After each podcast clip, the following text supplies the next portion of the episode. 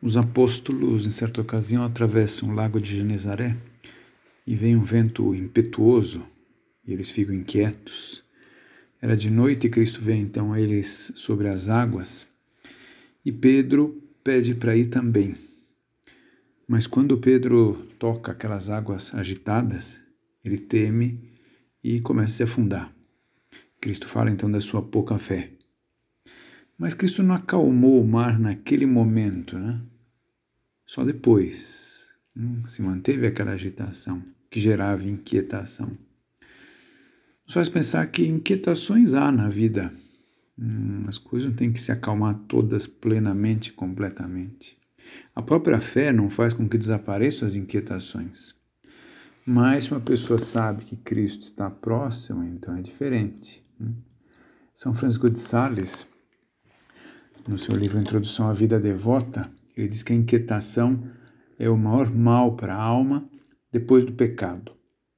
E ele explica por quê. Ele diz que a alma fica, a alma agitada, fica incapacitada assim, para ver as coisas, para ver a luz de Deus, para ver as soluções, para ver o que Deus está querendo ali, perde o rumo, né?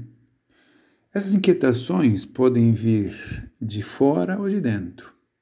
De fora são isso, às vezes questões familiares, um problema que há, pode ser questões de saúde, uma interrogação, né? O que é isso, até onde levará, que desdobramentos terá.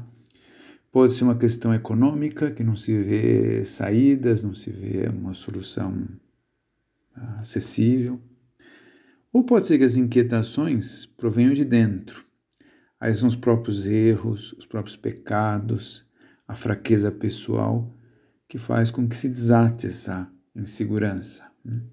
É importante, nessa circunstância, abrir o coração com a pessoa certa, que possa, por exemplo, dizer, sair o pus, né?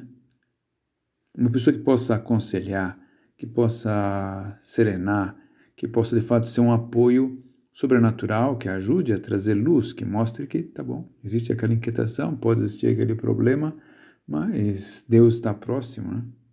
Também ajuda muito nesses momentos, se é possível, ir ao sacrário, onde a gente abre o coração com o Nosso Senhor, desabafa ali, deixa tudo nas mãos dele. Tantos salmos fazem referência a isso, né? A lançar as nossas preocupações nas mãos de Deus, né? Também nos ajuda a olhar para São José, que com muitos motivos para estar inquieto na sua vida, sempre estava sereno, confiante na ajuda de Deus.